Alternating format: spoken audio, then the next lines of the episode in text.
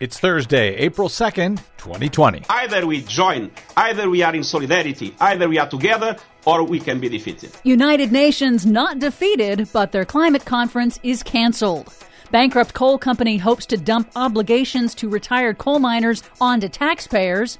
State legislatures criminalize pipeline protests. Plus, Trump Interior Department keeps national parks open after employees test positive for COVID 19. All of that stable genius and more straight ahead from BradBlog.com. I'm Brad Friedman. And I'm Desi Doyen. Stand by for six minutes of independent green news, politics, analysis, and snarky comment. By the way, Come on, global warming. I'm rooting for global warming right about now to kill off this virus. Hey, Wingnut Ben Shapiro.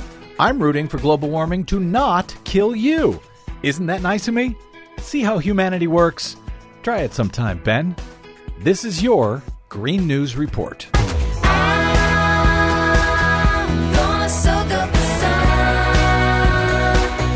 Okay, Desi Doyen, while I know that Donald Trump's EPA has been getting rid of protections for the public even amid a pandemic, you say they have an important message for Americans.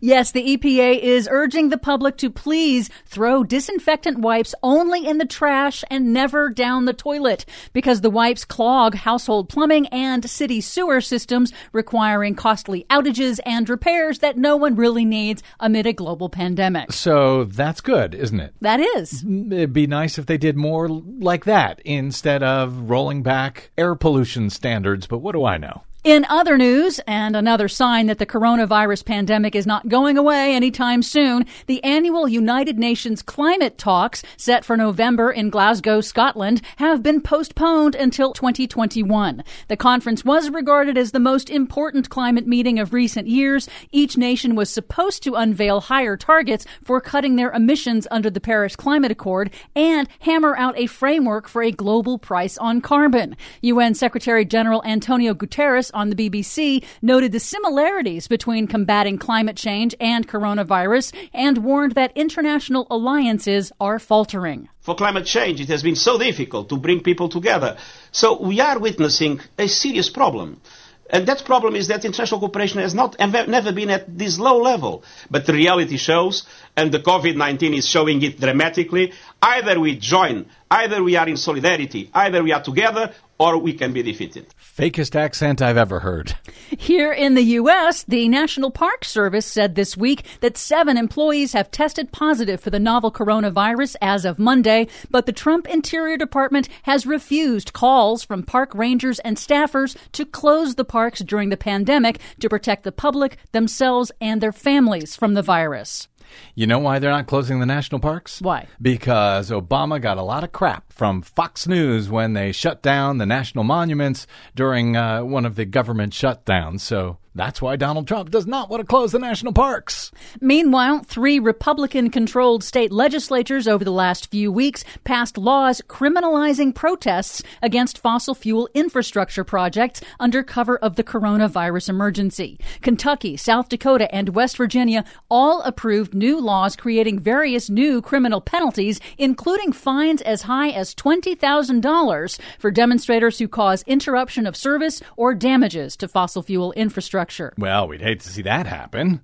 Murray Energy, the nation's largest privately owned coal company, said this week it will be forced into liquidation unless a bankruptcy court allows the company to shed its obligation to pay for health care for retired coal miners, many of whom suffer from terminal black lung disease caused by working in the company's mines. The company argued in court that the retirees will be fine because the U.S. taxpayer will foot the bill. Ah, so the hell with the coal miners. Let the taxpayers take care of them. Exactly. Isn't that socialism?